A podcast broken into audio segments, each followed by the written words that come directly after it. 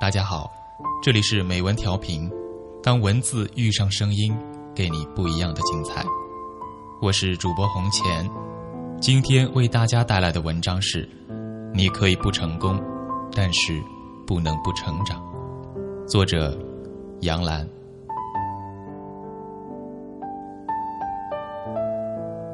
我还记得我第一次采访基辛格博士，那时我还在美国留学，刚刚开始做访谈节目，特别没有经验，问的问题都是东一榔头西一棒子，比如问：那时周总理请你吃北京烤鸭，你吃了几只啊？你一生处理了很多重大的外交事件，你最骄傲的是什么？当然，我也是在电视上看过别人问这类问题。凡是问这类问题。就是事先没做准备。后来在中美建交三十周年时，我再次采访了基辛格博士。那时我就知道再也不能问北京烤鸭这类问题了。虽然只有半个小时，我们的团队把所有有关的资料都搜集了，从他的哈佛当教授时的论文、演讲，到他的传记，有这么厚厚的一摞，还有七本书，都看完了。我也晕了，记不清看的什么。虽然采访只有二十七分钟，但非常有效，真是准备了一桶水，最后只用了一滴。但是你的这些知识储备都能使你在现场把握住问题的走向。我不是一个特别聪明的人，但是是一个还算勤奋的人，通过做功课来弥补自己的不足。作为记者和访谈节目的主持人，我也许还有一个比较优势。就是容易和别人交流。九六年，我在美国与东方卫视合作一个节目，叫《杨澜视线》，介绍百老汇的歌舞剧和美国的一些社会问题。其中有一集就是关于肥胖的问题。一位体重在三百公斤以上的女士接受了我的采访。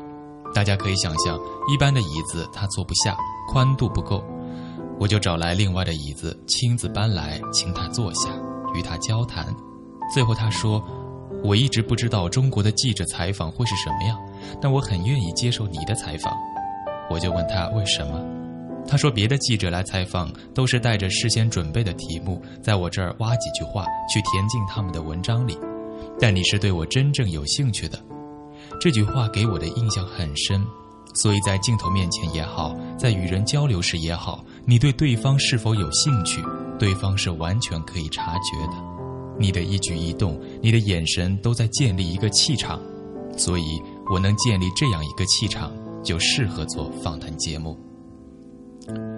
去年年底采访马来西亚巴达维总理，我们事先研究资料时发现，那年他的妻子刚刚过世，就想是不是应该问一问这方面的问题，因为他们感情很好。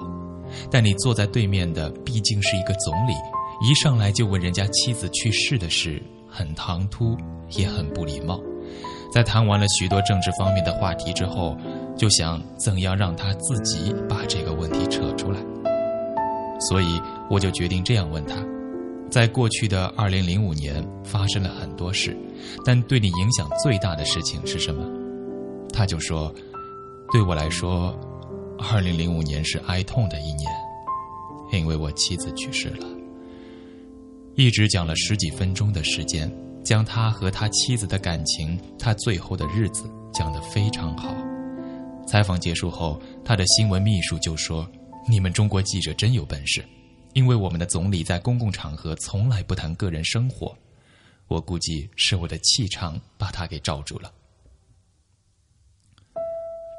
所以，这是我对自己的比较优势的一个挖掘。”对于我来说，我已经做电视做了十七年，中间也经历了许多挫折。